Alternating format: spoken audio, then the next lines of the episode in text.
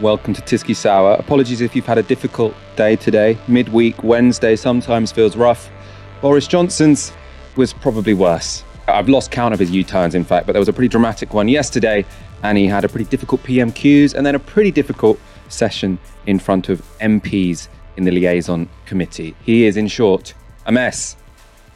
Dalia, someone who is not a mess, is, is, is back on Tysky Sour. I think it's been a little while, hasn't it? How have you been? Don't speak too soon, Michael. I've had, it's been a really like busy month. I had firstly my body broke and then my tech broke, and that's why I missed the last two, uh, the last two Tyskies. But I'm so glad to be back. Well, you look the opposite of a mess. It's lovely to have your your glowing face back on the show.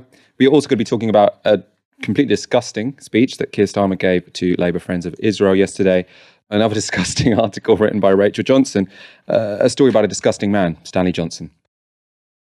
If Boris Johnson had accepted Owen Paterson's 30 day suspension for breaking lobbying rules, the now former Tory MP would already be halfway through his punishment.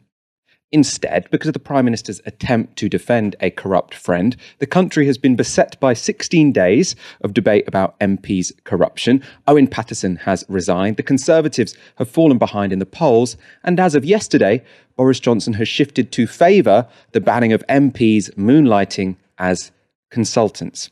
It is a sequence of events that has delighted Labour and infuriated Tory backbenchers, many of whom now fear they could lose a valued source of extra cash. At Prime Minister's questions today, Keir Starmer went in on the attack. Across the country and belatedly across this House, there is now agreement that Owen Paterson broke the rules and that the government should not have tried to let him off the hook. Many members opposite have apologised. The business secretary has apologised for his part. The leader of the House has apologised for his part. But they were following the Prime Minister's lead. So, will he do the decent thing and just say sorry for trying to give the green light to corruption? Prime Minister! Mr. Speaker, yeah, well, yes, as I've said before, it certainly was a mistake uh, to conflate the case of an, an individual member, no matter how sad, with the point of principle at stake. And we do need, we do need a cross-party approach on an appeals process. We also need, Mr. Speaker, a cross party approach on the way forward. And that's why we've tabled the proposals that we have to take forward the report of the Independent uh, Committee for Standards in Public Life of 2018 uh, with those two key principles uh, that everybody in this House should focus primarily and above all on their job here in this House. And secondly, that no one should exploit their position in order to advance the commercial interests of anybody else. That's our position, Mr. Speaker. We want to take forward those reforms. In the meantime, perhaps he could clear up from his proposals, uh, from his proposals, whether he would continue to be able to take money as he did from Mishcon de Reya and other legal firms. Oh, oh, oh, oh, oh, oh, order, order, Prime, Prime Minister, Prime Minister. As you know, and I do remind you, it's Prime Minister's questions, not Leader of the Opposition's questions. Keir Starmer. That's not an apology. Everybody else, everybody else has apologised for him, but he won't apologise for himself. A coward, not a leader. As you saw there, throughout PMQs, Boris Johnson responded to any question about Tory corruption with reference to Keir Starmer's work for the law firm Mishcon de Reya when he was an MP, but before he was Labour leader. As we've said on this show before, that work for the firm, and especially Keir Starmer's account of it, is a little bit problematic, but the issue pales in comparison to the whiff of corruption encircling the Tories, and it was at PMQs there an obvious dead cat. Unfortunately for Boris Johnson, later in the afternoon, he was questioned by the chairs of the most important Commons Select committees. When Chris Bryant asked him about Owen Paterson, deflection proved harder to pull off. Do you think that Owen Paterson was guilty or not? I think it was a, a, a very sad case, but I think there's no question that he had uh, fallen foul of the rules on on paid advocacy, as far as I could see from the report. I think the question that uh, people wanted uh, to uh, to establish was uh, whether or not, given the particularly tragic circumstances, he'd had um, the, a, fair right to, to appeal. And he had an appeal. His appeal was heard endlessly, um, both by the uh, by the committee. Yes, I, I, Mr. Brown, I, I, and I wish to, to, to restate that um, informing the impression uh, that um, uh, the, the, former member for North Shropshire had not had a, a fair process, uh, I may well have been uh, mistaken. I may, it, but that was certainly the, the impression that many people seem to have. Theresa May said yesterday that your actions over this case were misplaced, ill judged, and just plain wrong. Well, I, look, I I've, I've, think I've said several times now that I, I do think it was a mistake uh, to conflate, as, as we did, those, those two things, uh, a particularly uh, difficult case. Uh, it, it's not often in uh, our House of Commons when a colleague uh, suffers a, a, family bereavement in the course of an investigation. Um, there, there, was there was quite a lot of feeling about it, and um, for that reason, in a spirit of, of compassion, uh, I thought it might be useful to see whether there was any uh, any any cross-party support. But you didn't approach cross-party at all, did you? You, you told John Whittingdale that there was a cross-party agreement to set up this committee, but that wasn't the case, was it? So, so it would seem. Well, why did you tell him that? Well, I sorry, I, I, I can't comment on, on that conversation since I didn't uh, have it. But um, what I what I can say is that I believed that there would be uh, cross-party support for the idea. How did uh, you believe this? Just out of your head, you came up with it. Uh, uh, it was it was it was put to me that uh, people by who by colleagues that people would feel, and and, and indeed, I, I was um, fortified in this by the by the reflection that many people would have felt that this was a particularly difficult uh, and sad case, and many people across the House uh, would have felt a, a degree of sympathy uh, for uh, the, the, member for Shropshire North, and, and, and would have thought but the, that in, but those, problem, in those particular circumstances, uh, that there might have been it might have been possible uh, to consider whether the the, the process was capable of, of, improvement, and I I'm, I'm very and, the, and, the, and yeah. I'm very willing to accept that I was mistaken in that in that belief. The, the problem is that you say that the country's not corrupt.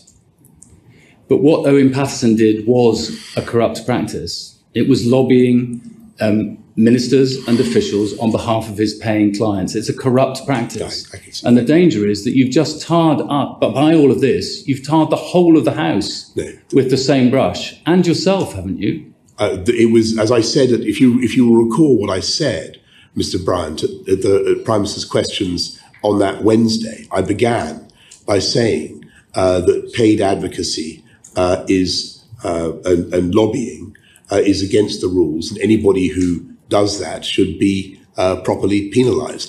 that was that was how I began. So the intention genuinely was not to exonerate anybody. Uh, the intention was to see whether there was some way in which, on a cross-party basis, we could um, uh, improve the system. Now, in, in retrospect, okay. in retrospect, it was obviously, obviously mistaken uh, to think that we could conflate the two things. And uh, do I regret that decision? Yes, I certainly do, uh, Mr. Brown. Boris Johnson looking a lot like a naughty child who had been caught out. As I say, slightly more difficult for him to throw the, the distraction techniques in that more toned down setting of a liaison committee question and answer session. It has been a terrible two weeks for Boris Johnson. The U turn yesterday, in particular, has pissed off some of his Tory backbenchers who don't like losing extra cash. He looks weak. Is he on the ropes?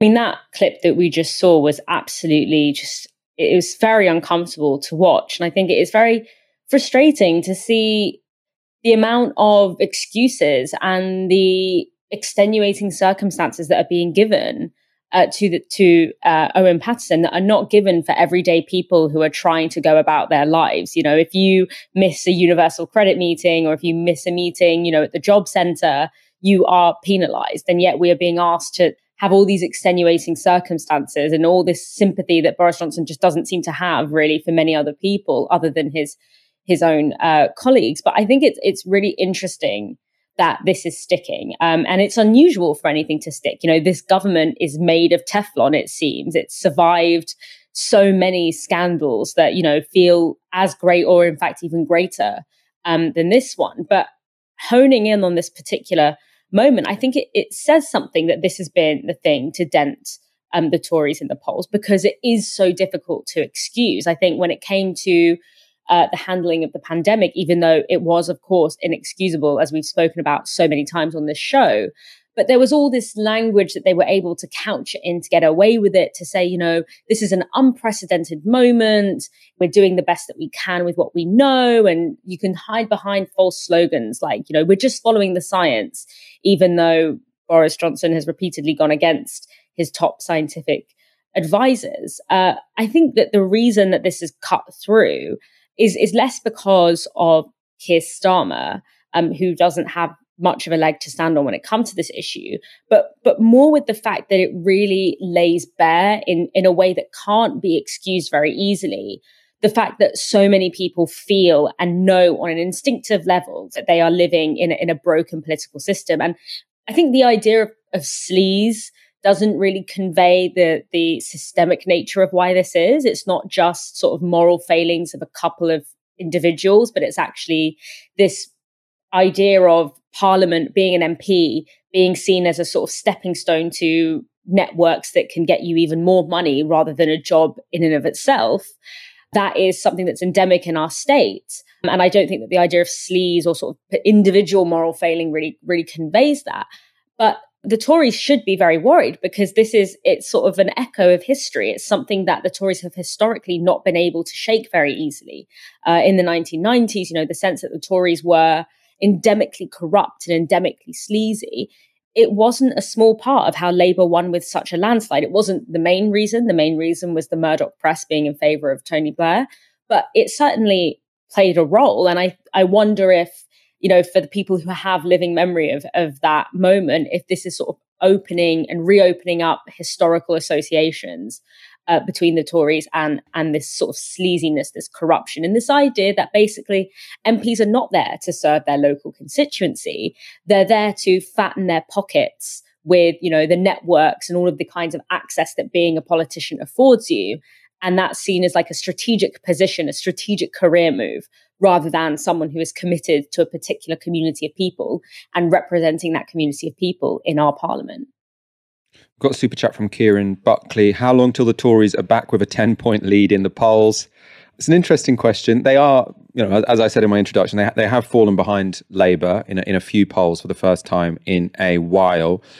The only chance Labour have of of winning the next general election is if Boris Johnson just keeps making mistake after mistake after mistake after mistake, because Labour haven't offered people an alternative vision of, of what they could offer.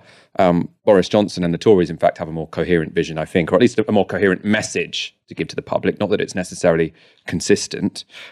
You know, they're about Brexit and, and levelling up and well, the vaccine bounce has kind of ended. But but they've got more of a story to tell than Labour Party. Apart from on this issue where Boris Johnson is clearly much more sleazy than Keir Starmer. Keir Starmer not particularly honest. We talk about that quite a lot. But Boris Johnson is is is more ill suited to public office. I think so. It, it, could be the case that this becomes a consistent lead for Labour if Boris Johnson keeps fucking up. I mean, Labour are doing a risky strategy where the only way they could possibly stay ahead in the polls is if Boris Johnson keeps messing up and messing up and messing up over and over and over again, um, which is obviously not the, the best position to be in. Um, let's talk about what's going to happen next. Boris Johnson's letter to Lindsay Hoyle yesterday means that some form of changes to the rules for second jobs is on the horizon.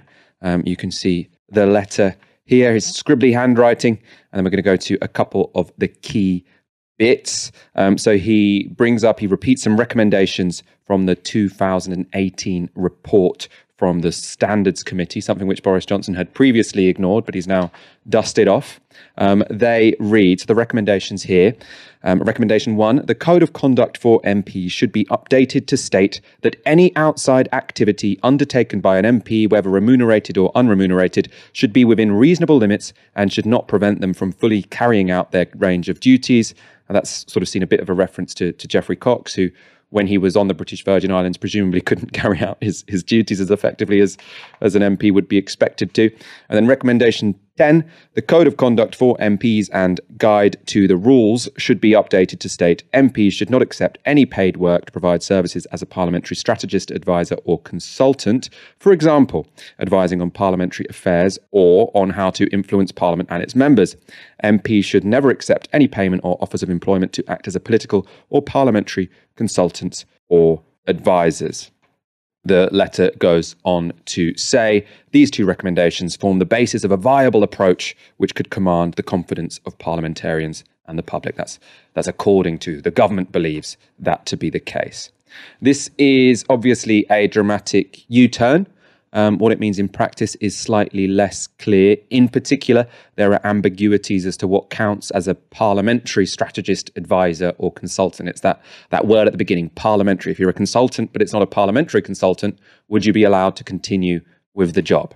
It's telling that so far no senior Tory has been able to confirm that that recommendation would definitely rule out Owen Paterson's Randox job. So it's not clear that this is going to catch those jobs that people have found so so insulting for, for MPs to hold. Keir Starmer has said it doesn't go far enough. He wants to ban all second jobs for MPs with very limited exceptions. That's a that's a quote. Um, so presumably that would that would catch more people in that net, and ultimately more precise rules will be drawn drawn up by the Standards Committee. That's chaired by Chris Bryant. After that, Boris Johnson will have to decide whether he will whip MPs to vote for it or not. Dalia, do you think the sequence of events, a new set of rules that the Standards Committee draws up, do you think that corruption could be cleaned up? Is Boris Johnson under so much pressure that he's going to have, you know, he's going to struggle to sort of go back on all of this and say, well, actually, they can continue with the consultancies as long as they follow these sort of marginal and, and insignificant rules? No, I think that it has to be a sort of blanket rule because when you try and go in with these technicalities, who's who's holding people's feet to the fire? Who is doing the oversight here? I think a clear message of you know you cannot take on second jobs while you are an mp because being an mp being a representative for your community for your constituency is more than a full time job. If you're doing it properly, it's more than a full time job.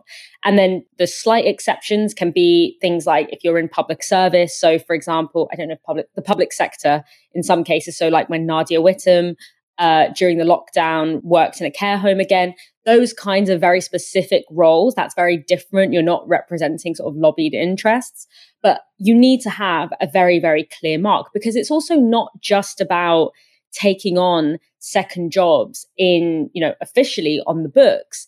It's also about the overall way in which our politicians are able to get away with being so cavalier and taking for granted their roles as MPs. So whether it's from safe seats being given away to people who are not good MPs, people who are not good at being an MP, people who don't particularly care about the constituency they've been given, but being given a safe seat as a sort of return on a favour, uh, which is something that we actually that happens a lot in our political system, or whether it's you know MPs doing the bidding of particular industries while they're in government, and then suspiciously, when they are for whatever reason no longer in government, go on to serve on the boards of these industries. You know, a good example is. Uh, Angela Smith of funny tinge fame when she, you know, left. She was like suspiciously in line with the private water industry's politics. She was chair of the APPG on water and was suspiciously, you know, backing from the back benches moves to privatize water or continue privatizing water. And, you know, it was all kind of strange. And then when she leaves her job as an MP, when she loses her seat, she suddenly ends up on the board of a major company in the water industry. So it's not just about you know this is not having a blanket rule i think on not allowing people to have second jobs while they are mps is really important but it's also a broader culture of what kind of people is the role of mp actually drawing how can we make being an mp more accessible to people who don't have these other interests and other these other ulterior motives for why they want to become an mp so that we can stop this idea of an mp being seen as a means to an end a means to a more powerful or a more lucrative career but rather the job in itself. And that seems to be that kind of culture of being a constituency mp is basically extinct if it ever really did exist. And i think so i think it's this is an important step but i think bringing back this accountability of what it means to be a constituency mp to be embedded in your community and to represent that community in parliament effectively is is absolutely crucial. And that's something that's absolutely been lost in the way that the british state is is run. I was having an interesting conversation with Aaron about this on a recent show as well. I suppose the distinction he was making, I think you're making a similar one, is you can say what we need to do is tighten the rules so that the same bunch of people can't fulfill their desires to essentially get rich, you know, partaking in actions which might be seen to be against Mm. the, the public interest. Or we can have democratic reform that mean we have completely different people in parliament. I mean, obviously they're not mutually exclusive, Mm. but we can focus on on on one or the other. So you might argue that what we need is, you know, open primaries or what we need is proportional representation so we don't have people who are so secure in their Yeah. you know in, incredibly powerful privileged position that they just get to stay in some safe seat for 40 years and actually never really have to prove themselves to Yeah. to anyone because once they've been granted that job Mm. it's a job for life and Mm. you know they might as well go off and try and get some extra cash doing consultancy work Yeah, absolutely. I, I grew up in a very, very safe Labour seat, a seat that's never been anything other than Labour. No one in my community can tell you the name of our MP. I, you know, I happen to know who who the MP is because I'm involved in politics, but he's so absent from the local, and that's not because people in my community don't have issues that they need their MP to attend to. That's actually complete opposite.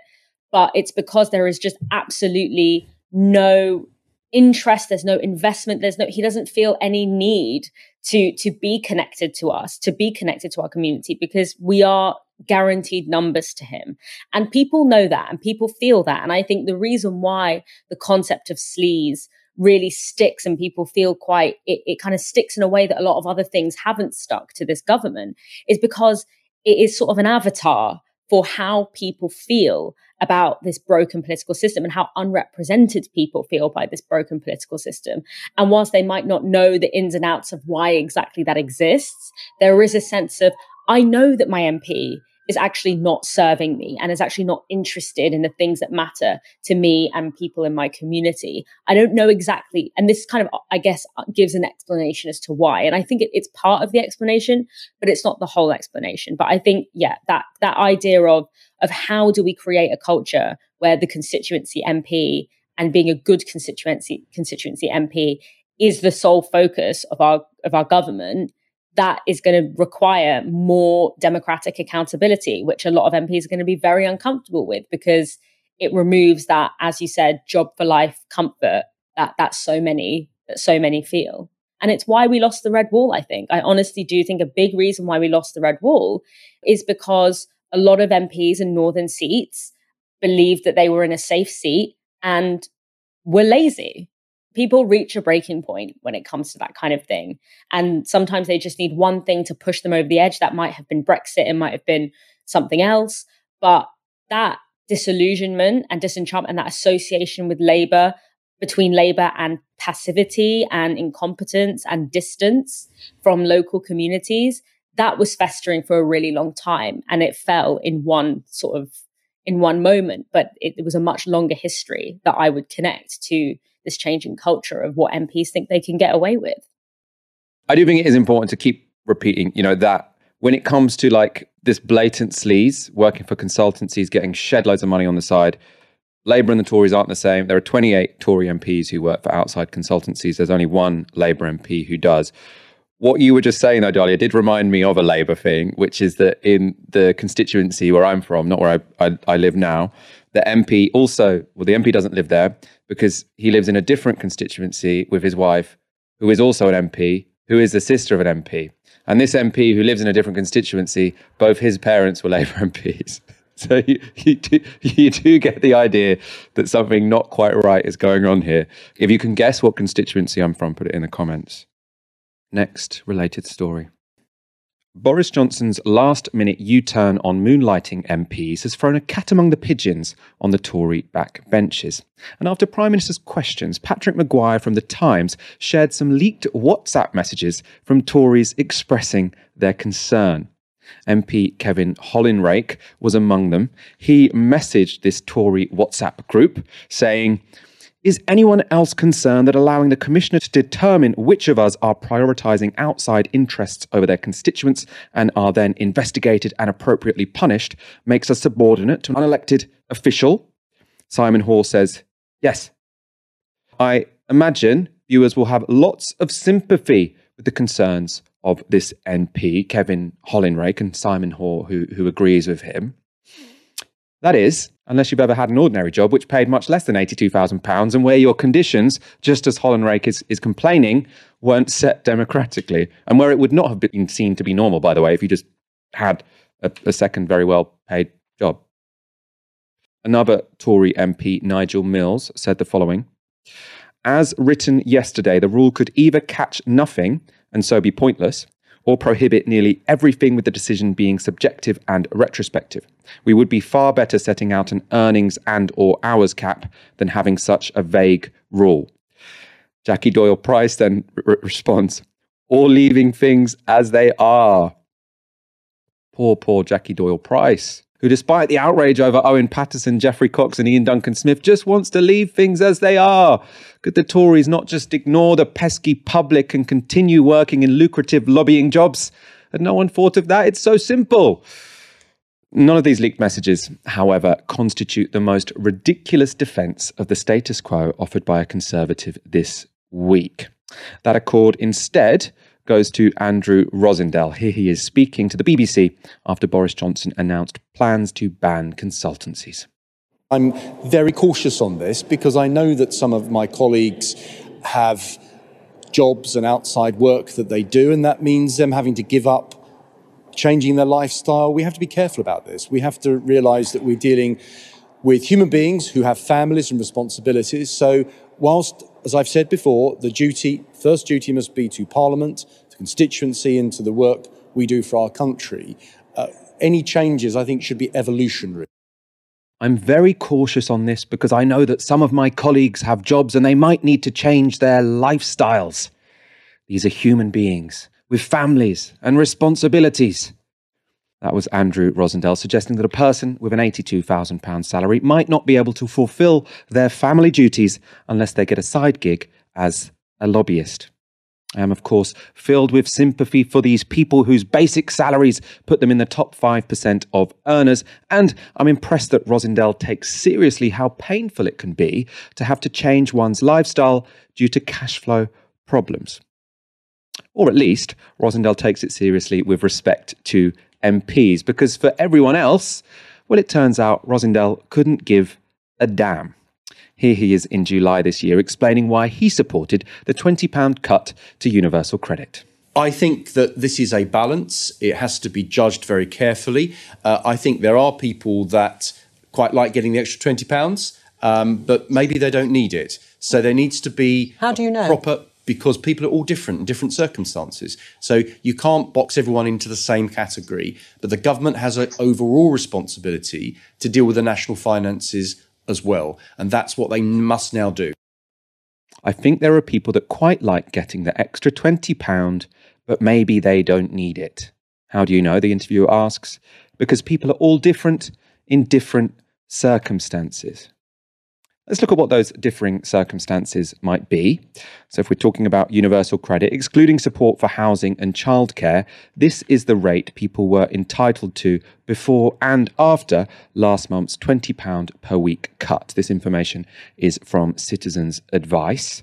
So, what this shows is if you were single and under 25, before the cut, you got £344 a month. After the cut, that went down to £257 per month. If you were single and over 25, you got £411 a month before the cut, £324 a month after the cut. Living with a partner and you're both under 25, you get £490 between you before the cut. After the cut, over a month, you get £403 to share between you for a whole month.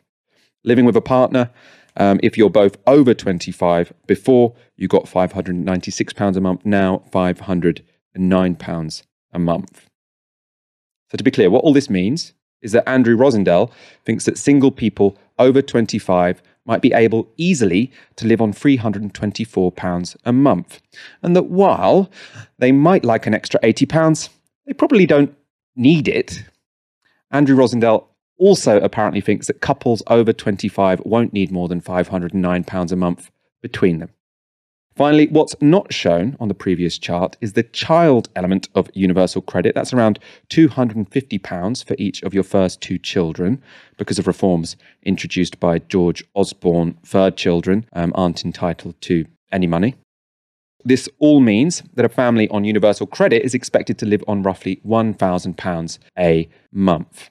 That's, of course, to pay for food, bills, council tax, school uniforms, clothes, heaven forbid, maybe even a holiday once in a while. But Andrew Rosindell thinks such a family might well not need an extra £80 a month, even if they might want it. Now let's compare the situation of people on universal credit to members of parliament, those people who Andrew Rosindell thinks do need that extra cash. MPs are on £82,000 per year. That will, of course, be taxed. So we can use a tax calculator to work out their take home pay. And this is what you get. If you earn £82,000 per year, your after tax income is £56,000 per year. Per month, that works out as £4,600. It is these people earning over £4,000 a month who Rosindell thinks needs extra income, not the people making as little as £273 per month.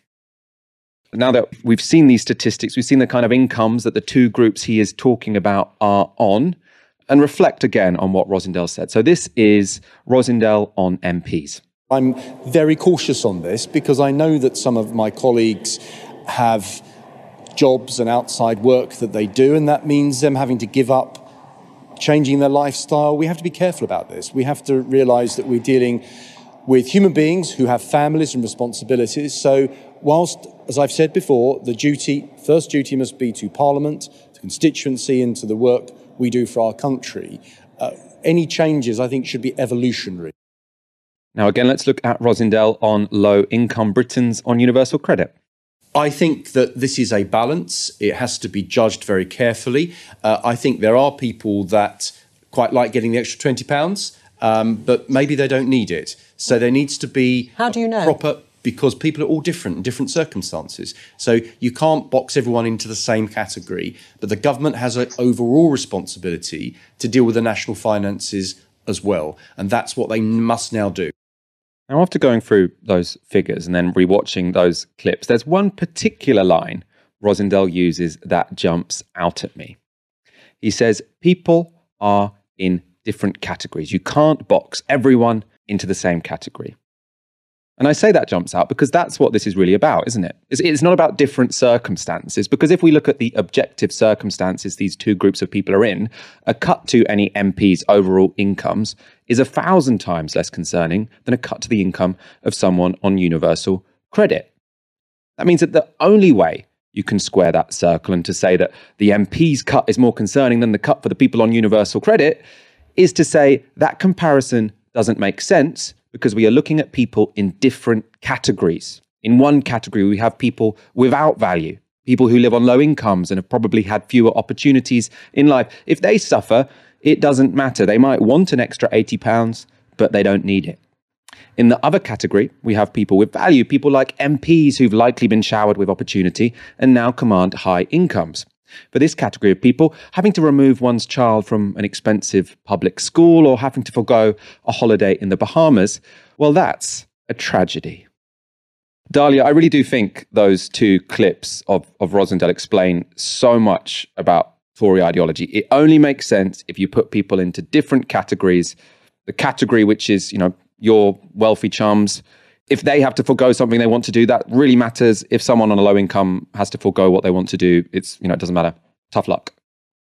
I mean, it's so vile, isn't it? It's it's even just just the language of you know, as you mentioned, of of not banning second jobs in order to protect MP lifestyles. It's it's it's a euphemism, you know, for for a lot of the things that we talked about before, which is that there's this idea that being an MP is about power and wealth, right? It's not about serving your voters. It's not about serving your constituency. It's about being in those upper echelons of power, being in those powerful rooms and and and seeing being an MP as a stepping stone essentially to a more lucrative future and a more powerful future, a, a means by which you can have access to to the kinds of networks that you wouldn't have access to if you weren't in government. Uh, it's essentially about being a node in a network of power. Um, and if you can't have a second job, if you you know have to live on a measly 80k, if you can't create the kinds of connections and the networking that having a second job in industry would lend you, then what's the point of being an MP? It takes all the fun out of it. It takes all the glamour out of it. But the language is also when he sort of says, "Oh, you know, we need to think of MPs. They are real human beings with families." As if those for whom you know missing out on twenty pounds for uh, if with universal credit and you know that means that the, that that is the difference between being able to heat their home in the winter and not being able to afford their energy bill as if those people aren't human beings with families. And this is where it really does expose tory ideology i think because for many they just cannot and do not conceptualize working class people or people on low income on, on low incomes as being human in the way that they are human you know, this MP in this position, he sees himself in someone like Owen Paterson uh, and others who who would be affected by such rule changes, but he doesn't see himself or anyone that he loves or cares about in a universal credit claimant. And this disdain for working class people, this dehumanization for working class people, comes from the core of Tory ideology, which sees poverty as a moral failure rather than a systemic injustice. And it's, it, you know, poor people, they're just bad people. They make, they're unintelligent. They make bad decisions. And so they have their lot coming to them. They need to be disciplined like children because if you give them anything, then they'll just misuse it because they don't make smart decisions. You know, it reminds me of when uh, Ben Bradley, the uh, hero of the white working class, said that we shouldn't give working class people free school meal vouchers because it's the same thing as just handing cash over to crack dens and brothels. So this kind of stereotyping, this caricaturing of working class people and the dehumanization that goes along with it is rooted in that Tory concept of poverty being a moral failure. It's almost like a prosperity gospel, which is in the sort of US evangelical church, where if you're rich, then being rich itself shows that you're a good person because the act of being, because you wouldn't be rich unless you were a good and smart person. And so the opposite of that is that if you're poor, you're not a good person and you're not a smart person. And that's why, why you're poor. And that's why the Tories treat working class people with such ruthlessness. And yet when it comes to their class bedfellows, they seem to have nothing but sympathy and understanding and empathy, as we saw earlier on when Boris Johnson was answering to to the Owen Paterson scandal, to how he handled it. It's the ideology that runs through so many things about the Tories that is not just limited to this particular scandal, but it goes through the pandemic. It goes through rushing people back to work in the pandemic, all of these things. It's through basically just not seeing the working class people of Britain or anywhere else as human beings in the way that they recognize themselves and their colleagues as human beings. It, it's so, so sickening and vile to watch. It's the only way you can explain what's going on in those two clips. You know, that's, you know, what Dalia is saying might sound radical. You know, it's like, oh, this is just a, another left winger going on again. But there's there's literally no other way that you can explain what you saw in those two clips. You know, it, I just feel like it's it's incontrovertible. Let's go to our next story. Keir Starmer has given a speech to Labour Friends of Israel. The Labour leader was guest of honour at the annual get together, and he shared the stage with Tzipi Hotovely, the Israeli ambassador. Here, the LFI thanked Keir for attending, and they added pointedly, It's so wonderful to be able to welcome the leader of the Labour Party to our annual lunch once again. As you can probably guess, the relationship between Jeremy Corbyn and the LFI was not so close. More notable than Starmer's presence at the lunch, though, was what he said. We can take you through some of the highlights or lowlights, depending on how you feel about occupation and racism. First, a key theme of the speech was to equate anti Zionism with anti Semitism. On this, Starmer said, Anti Zionist anti Semitism is the antithesis of the Labour tradition. It denies the Jewish people alone a right to self determination. It equates Zionism with racism, focuses obsessively on the world's sole Jewish state, and holds it to standards which no other country is subjected. And it seeks to paint the actions of Israel as akin to the crimes of those who sought to annihilate European Jewry in the Shoah. This statement upset a lot of people, understandably, and I think Keir Starmer here is totally wrong. So let's go through it with a fine tooth comb. First of all, we would agree, I would agree that comparing Israel to the Nazis is ill judged, usually offensive. Let's put that to one side. As for the rest of the statement, Starmer says that what he calls anti Zionist anti Semitism denies the Jewish people alone the right of self determination. This would make sense. It would make sense if there was another ethno state built on the land of other people that anti Zionists all accepted with open arms. But I can't think of one. There are states which, which, which are built on the land of other people, the United States, for example. But if the United States defined itself as an ethno state where people of only one ethnicity were, were welcome to become citizens, then I think we'd probably have some problems with that. Keir also said so called anti Zionist anti Semitism equates Zionism with racism. Again, I'd agree. If anyone believed Zionism was uniquely racist, then that would be problematic.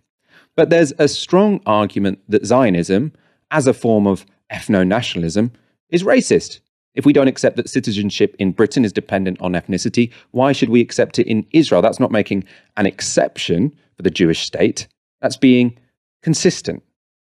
Finally, Keir Starmer says so called anti Zionist anti Semitism focuses obsessively on the world's sole Jewish state and holds it to standards to which no other country is subjected. The riposte to that statement is, is much simpler. Yes, Israel is treated differently, it is held to different standards. There is, as far as I'm aware, no other nation which has occupied another country for over 50 years and, and which practices apartheid that a Labour leader would proudly address at an annual dinner. Let's move on to another part of the speech. So later on, Starmer says, We will continue to support Israel's robust democracy, its independent judiciary, and its commitment to the rule of law.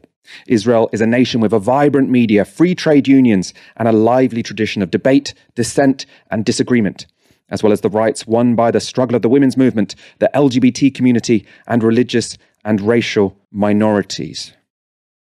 On these points, I'll leave it to B'Tselem, Israel's leading human rights organization, and Human Rights Watch to respond. Both organizations have this year called Israel an apartheid state because, in the words of B'Tselem, in the entire area between the Mediterranean Sea and the Jordan River, the Israeli regime implements laws, practices, and state violence designed to cement the supremacy of one group, Jews, over another, Palestinians. I await to hear one of Britain's leading political journalists asking why human rights lawyer Sir Keir disagrees with Human Rights Watch and B'Tselem. I won't hold my breath. There is, I assure you, too much that's awful in this speech to show you all of it. Israel is referred to as embodying progressive values. Starmer says other forms of racism get taken way more seriously than anti Semitism. And of course, he opposed BDS, boycott, divest, and sanction. But the bit I thought was uniquely offensive was the following thing that Starmer said. So, as a key part of his speech, he says Labour leaders, from Harold Wilson to Tony Blair and Gordon Brown, recognised Israel's importance to the community here at home, celebrated its achievements, and stood by it in moments of peril. They rightly saw their counterparts in the Israeli Labour Party, from Golda Meir to Chaim Herzog, Abba Eban, Yitzhak Rabin, and Shimon Peres, as comrades in the international struggle for equality, peace, and freedom. And this is the bit social democrats who made the desert flower, as Wilson put it. Social democrats who made the desert flower. Now that, that, that is the most colonialist, paternalist, and frankly racist thing I've heard a British politician say in, in quite a while. Israel made the desert bloom. Obviously, there was no one there before the first Zionists arrived. The Nakba presumably didn't happen. And Arabs, I presume, can't grow things. I, I can't see how else you interpret that particular phrasing. Finally, the last bit of the speech I'm going to show you is, is, is how it ended. So Keir Starmer said, Under my leadership, Labour will stand shoulder to shoulder with peacemakers and progressives. We'll stand up against those who demonise and delegitimise Israel and its people, or who say Jews don't count. Because under my leadership of the Labour Party, every Jew will count, and will stand by our party's long and historic commitment to the world's only Jewish state, Israel. Now, as I hope I've already shown, Starmer's speech unequivocally shows that in his Labour Party, not all lives matter because Palestinian lives don't matter. But what about that claim that at least under him, every Jew will count? I'm joined now by Barnaby Raine, a Jewish activist who has written extensively on anti Semitism and the Labour Party. Barnaby, did that speech make you feel like you, you counted? Do you feel seen by this Labour leader? No, indeed. I thought perhaps the claim that under his leadership every Jew will count was a terrifying warning to me that if I'm bad at maths, I better get my act together or Keir Starmer will be uh, forcing me to count. Um, this was not a speech on anti Semitism. Uh, it contained no attempt to explain where anti Semitism comes from or why it persists. It contained only one example, as far as I could see, uh, other than the Holocaust of anti Semitism, a, a, a, recent uh, farce at a theatre. And from centuries of theories of anti Semitism and people thinking through its origins, uh, the only authority mentioned was David Baddiel, who is not a serious scholar Uh, of anti Semitism. It was a speech on Starmer's commitment to support for the state of Israel, but very damagingly, it was presented as a speech about fighting anti Semitism, which is, of course, very dangerous because if you tell people that defending me means defending violent expropriation, you risk bolstering anti Semitism. You perform a conflation, which is, of course, anti Semitic.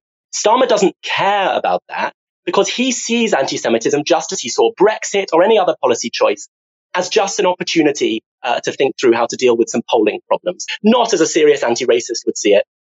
Um, as a moral problem. And I say that because he- he's happy to bolster a conflation between Jews and the state of Israel, which is deeply damaging to Jewish safety and security, uh, but which currently serves not Jewish interests, but the interests of empire and capital, looking to use Jews um, as, as part of a racist campaign um, against other minorities, to, to, to cast Jews as a kind of protected minority of white society against the savage hordes, brown people, Arabs, Muslims, and also anti-capitalists and anti-imperialists, so that Europe's uh, history of anti-Semitism is projected and deflected and cast as a problem that comes from outside. So this is nothing to do with protecting Jews. It's to do with protecting white society and using Jews as a kind of uh, a bulldozer, battering ram uh, in, in that right-wing campaign. I mean, it poses a serious problem, I think, to Keir Starmer's narrative as well, because what Labour have been saying since Keir Starmer became leader and why they've been expelling so many people, including many Jewish people, is because they say that if you say that any of the anti Semitism row was about Israel, you are essentially denying anti Semitism and partaking in anti Semitism. Then, in a speech where he says, This is how I'm going to end anti Semitism, he feels the need to condemn BDS, to say Israel is progressive, to, I mean, essentially deny the Nakba. How does he say one, the anti Semitism row had nothing to do with Israel. And two, here in this speech where I'm going to oppose anti Semitism, I'm also going to, you know, declare my love to the land of Israel. It seems confusing to say the least. I don't think there's anything strange about Keir Starmer. I don't think there's anything strange about the British Labour Party. The strange thing was Jeremy Corbyn. There was briefly a period in which, within the imperial metropole, uh, there was a party leader who had a genuine history of commitment to anti-colonial struggles and anti-racist struggles. We're now back to the norm, which is British politics is about the defence uh, of empire overseas and, and racism at home. That's always been the mainstream. I mean, just think about this. You mentioned Starmer's appalling comment that Israel made desert flower. In that same comment, he praised Shimon Peres as a leading social democrat. Shimon Peres is a man known across the Arab world for saying, I am at peace as prime minister after the IDF, his army, killed 106 civilians sheltering in a UN compound in Lebanon. This is a man who did a secret deal with apartheid South Africa to try to provide Israeli nuclear weapons, nuclear technology, to a state run then by admirers of Hitler. Shimon Peres is a man who, after the 1967 war, said his ambition was to build, quote, settlements everywhere. A man who blamed Palestinians after Israeli soldiers killed children playing on a beach in Gaza just a few years ago. So, to coin a phrase, to the Labour Party leadership, clearly some people don't count.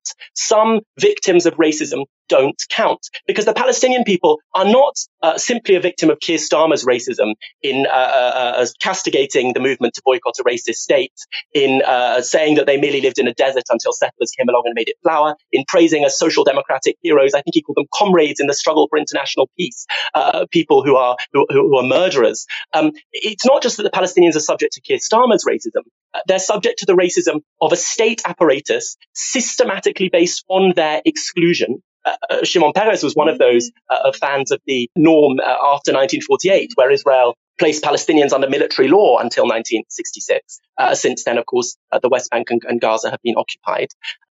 And this is really important for socialists. You know, Marx said labor cannot emancipate itself in the white skin while in the black it is branded because the politics of domination, colonial domination, subjugation, humiliation has to be our enemy. We have to speak a language of universal freedom for everyone. That has to be the basis of our opposition to anti-Semitism, and that has to be the basis of our opposition to a Zionist state apparatus premised on the ethnic cleansing of 800,000 Palestinians and the ongoing violent expropriation in Sheikh Jarrah today, in Silwan today. If we can't oppose those things, then we're not serious socialists. You know, look at how politicians speak about Palestinians today and you get a clue about how they talk about the rest of us if they thought they could get away with it. The, the thing that was so farcical about this speech was that while it wasn't a speech about anti Semitism, it was a speech about Israel, it showed absolutely no real interest in the actual facts of Israeli politics. It reaffirmed again the farce of the two state solution, which Naftali Bennett, the Israeli prime minister, publicly disavows, which Tzipi Hotovely, sitting in the audience, the Israeli ambassador, condemned the Board of Deputies of British Jews for supporting the two state solution. She opposes it, but she sat there applauding while Starmer said, of course, he supports it. He didn't just support the existence of the state of Israel. This speech supported the current Israeli government, celebrating the fact that the Labour Party participates in it. It's a government, and this is what we should be talking about.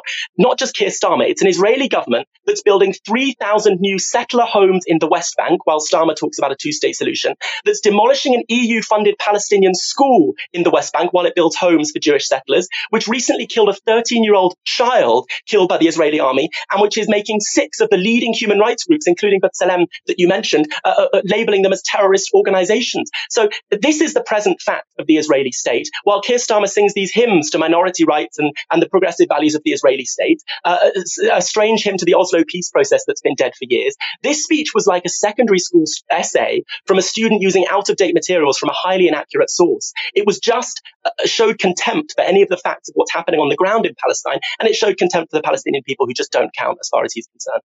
He praised Trump's Abraham Accords, which are designed to lock in place uh, this status quo and exclude the Palestinians by going around the Palestinians to negotiate with other powers. Keir Starmer praised Trump's hardline attempt to exclude the Palestinians forever uh, from any kind of peace process. This is more right wing than we've ever seen. It's more right wing than David Cameron, who called Gaza a prison camp. Barnaby Raine, thank you so much for, for joining us this evening and, and speaking so powerfully, as you always do, on this topic. Let's go on to our next story. We have a new entry for the most ill judged article of 2021. It's by Rachel Johnson, who is Boris Johnson's sister, and she's decided it's the perfect moment to defend Jeffrey Epstein's best friend, Ghislaine Maxwell. So the headline from Rachel Johnson in The Spectator It's hard not to pity Ghislaine Maxwell. The subheading We met briefly at Oxford. The context of this article, so the timing, is that Ghislaine Maxwell is about to stand trial in New York, charged with sex crimes, conspiracy, and perjury related to the actions of the financier Jeffrey Epstein. The indictment charges that Maxwell would try to normalize sexual abuse for a minor victim by, among other things, discussing sexual topics, undressing in front of the victim, being present when a minor victim was undressed, and or being present for sex acts involving the minor victim and Epstein. So that's that's that's what the, the prosecution is saying. Rachel Johnson, though, the Prime Minister's sister, thinks this might all be a bit harsh. Let's have a look at her reasoning. So in the piece, she writes, It's hard not to feel a bat squeak of pity for Ghislaine Maxwell. 500 days and counting in solitary confinement. I intersected briefly with her at Oxford. As a fresher, I wandered into Balliol JCR one day in search of its subsidised breakfast granola and Nescafe offering and found a shiny glamazon with naughty eyes holding court astride a table and high heeled boot resting on my brother Boris's thigh. She gave me a pitying glance, but I did manage to snag an invite to her party in Headington Hill Hall, even though I wasn't in the same college as her and Boris. I have a memory of her father, Bob, coming out in a toweling robe and telling us all to go home. I'm sure Fairweather friends would not reveal they went to Ghislaine Maxwell's party, as Barbara Amiel's brilliant memoir, Friends and Enemies, proves. You only know who your real chums are when you're in the gutter. It's important to note that wasn't an introduction to an article which goes on to list Maxwell's alleged crimes and discuss how people change, or how people are complex, or how people who you like on the surface could have dark underbellies. No, in a column which also discusses dog breeds and whether political correctness has gone so far that we can't say women's hospital, this is all she has to say about Ghislaine. What is Rachel Johnson doing? Firstly, she's kind of throwing her brother under the bus there, which, you know, love to see it. Uh, but this is also, it's a great example of really thinking that you're about to come and say what is on everyone's mind and just telling on yourself in the process. Like, no, Rachel, it's actually not hard to not pity someone uh, when you pity someone like Ghislaine Maxwell, when you consider the seriousness of what she has been allegedly implicated in uh, and the wealth of quite credible evidence that is stacked against her. Like, if she is guilty of what is being alleged, she has caused untold trauma to many young women who have been voiceless and nameless for many, many years. And let's not forget, she essentially went into hiding and so obstructed the process of finding out what actually happened and bringing justice for so many of these these women. And it's not political correctness to not pity someone who was allegedly involved in a sex trafficking in the sex trafficking of young girls um, for rich men. It's not cancel culture for people to be grossed out by it. In fact, the, the only thing that's gone too far is the idea that political correctness has gone too far. The irony there as well of um, her that that weird like transphobic dog whistle where she says, you know, she's talking about this in the context of you can't even say women's hospital anymore, which I presume, I mean, I haven't read the article, but I presume is a dog whistle to the idea that trans women or trans rights is somehow undermining feminism. I don't understand how she can't see the irony of throwing that in the mix. And as I said, she's defending a woman who is accused of grooming young girls for a sex trafficking ring in order to serve rich men. Bizarre move there. But weirdly, I think this also actually speaks to what we discussed earlier on in the show, which is the way in which these certain echelons um, operate, right? The kind of boundless sympathy and and camaraderie that they have for one another, no matter how awful they behave, you know, no matter what they do, and yet the carceral and punishing mentality that they have for everyone else it's kind of the same logic. It's just done here in a more in a more haphazard way because Rachel Johnson just happened to pick on one of the most unsympathetic characters uh, in in the, in the news at, right at the moment. Uh, she kind of overplayed her hand. But yeah, I just this article for me just showed the whole the hypocrisy and the the lack of sense that underpins so many of these kinds of columns, which decry you know cancel culture and political correctness going too far, and how really it's just, I want people that either remind me of myself or people that I have some kind of social connection with, or people that I feel connected with in some way to be able to get away with whatever they want. Uh, meanwhile, everyone else has to live by the rules of society and gets punished if they don't. And that's really what lies at the heart of a lot of these sort of intelligentsia, so called uh, you know, newspaper column diatribes on this issue. I really like that phrase, you know, in defending the indefensible, she's kind of overplayed her hand here. If, if you're going to defend someone in the spectator, maybe not Ghislaine Maxwell on the, you know, on the eve of a trial into whether or not she partook in sex trafficking. Let's go to our next story, also on the Johnsons. Stanley Johnson, that's Boris Johnson's father, has this week been accused by two women of sexual assault. The first allegation was from Tory MP Caroline Nokes. She said she was touched inappropriately by Stanley Johnson when she was a prospective parliamentary candidate at the 2003 Tory party conference. Nokes told Sky the following I now regard it as a duty, an absolute duty, to call out wherever you see it be the noisy, aggravating, aggressive woman in the room because if I'm not prepared to do that, then my daughter won't be prepared to do that. You do get to a point where you go, up with this, I will not put. Very powerful statement there. The second allegation was from New Statesman journalist Ailbhe Rea. She tweeted after that story about Caroline Nokes broke Stanley Johnson also groped me at a party at Conservative Conference in 2019. I am grateful to Caroline Nokes for calling out something that none of us should have to put up with, not least the Prime Minister's father. Now, what you've seen here are two statements by clearly incredibly brave women. These are also allegations which are, you know, years apart, which, if they are true, suggests you know, a very concerning habit on the part of, of Boris Johnson's father who was a politician in his own right. He was he was an MEP at one point. Uh, something that is, you know, as I say, these are these are allegations. We cannot confirm either way. I would tend to take them incredibly seriously. What we can say for certain is that Stanley Johnson's response to these allegations was disgusting. It was despicable. Here's what he told Sky when they put these allegations to him. I have no recollection of Caroline Nokes at all. But there you go. And no reply. Hey ho, good luck, and thanks. So, this is someone who has said she was inappropriately touched by Stanley Johnson in 2003, sexual assault essentially. She's also given a very powerful statement about you know the reason she is saying this now is because she wants to set an example to other women that you should not suffer in in silence. It's important that we speak out about these things so that we change the culture in response, Stanley Johnson says, hey ho, thanks, good luck. Both the allegations, but that, that response is just, it's sickening, isn't it?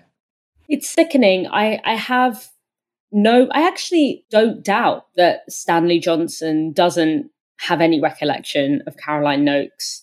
Uh, because that's how sexual assault and sexual harassment often works, especially when it's done in the context of a powerful man and a less powerful woman and and also in a in a kind of workplace workplace context. Normally, the harasser doesn't really care who the person is and considers it a kind of non-event that they probably forget before the night even ends. Whereas for the victim, it's it's harrowingly unforgettable, and that you know that's how this often goes, and that's why it's such an engine of inequality in our society because it creates this heavy sometimes unbearable burden on a certain part of the population, disproportionately women, um, that the others just don't have to bear. Uh, and that's why, you know, we talk about sexual harassment and sexual assault as an inequality issue as much as anything else. But as you know, as you've spoken about, you know, these women have nothing to gain by publicly speaking out about this. Why would they? Why would you randomly one wake up one day and decide to lie about something that Stanley Johnson did? There's nothing really to gain here. And so for him to feel emboldened, which I'm sure he does because of the way that his, you know, that Rachel Johnson behaves, the way that his own son behaves as the prime minister of this country, he feels completely emboldened to do this because he feel to reply in this way because he feels shrouded by kind of cotton wool and we've allowed him in a sense to to behave that way. But it also sheds a light i think on how this story often unfolds um, where you have one person who has been holding this in and holding this you know swallowing it and that causes all sorts of of knock-on effects that you might not even know relate is related to that original thing that happened to you and you know the other person just walking through and walking through their life and not even remembering it. Uh, it's really really chilling actually to see it play out in such black and white terms. We of course for legal reasons should emphasize stanley johnson has has denied this. You know we, we can't say either way whether or not this happened just that these allegations should be taken incredibly seriously. But in the abstract i think actually that's a really important point you make Dalia that I suppose it also explains how one man without respect for women. I'm not i'm really talking in the abstract here can affect so deeply so many people's lives because they just walk around you know the world unthinkingly abusing people which is you know a life-changing event for the person who was you know the victim of that but the person who was the you know the perpetrator there it's just another day. It's, it's not even memorable. It's barely notable. And I, I, I, I, I thought that you know the way you talked about that as as a particular inequality of sexual assault i think that's really really interesting. I haven't heard it, you know, talked about in in that way as as much as I, f- I feel like that's a, a super important point. And as you said, you know, this is all alleged, and I think that's why we we should sort of it's important to talk about this in in that that abstract way. And you know, what does this tell us about about this broader thing? Because I think if you feel like if you if you have an if you hear that someone has been harmed by something that you someone has been harmed like it's the lack of curiosity and the lack of any kind of respect for the fact that someone feels that way that is so and and the quickness with which you can dismiss it rather than taking it seriously and having some process that we can go through um, in order to find out what happened and in order to to re- redress any harms that have happened. And I think this is the problem with the way that we talk about sexual assault and the cavalier way that so many people treat it. It was like in his response, you just sense that he didn't really get the gravity of what was being articulated. And whether or not he remembers or believes it to be true, or whether or not anything happened, it's still the lack of respect and the lack of tact that is just so appalling, really, to watch and is so endemic. Um, so representative in us in of the things that I was talking about. Absolutely, that like I, I think how that is representative of, a much wider issue is so important to you know to keep in mind. Dalia, a pleasure to have you back on tonight's Tysky Sour. Thank you for watching tonight. Thank you for all of your comments and your super chats. We will be back on Friday at 7 p.m. There'll be lots of videos going out tomorrow on our YouTube channel, though, so do check those out. For now, you've been watching Tysky Sour on Novara Media. Good night. This broadcast is brought to you by Novara Media. Go to novaramedia.com slash support.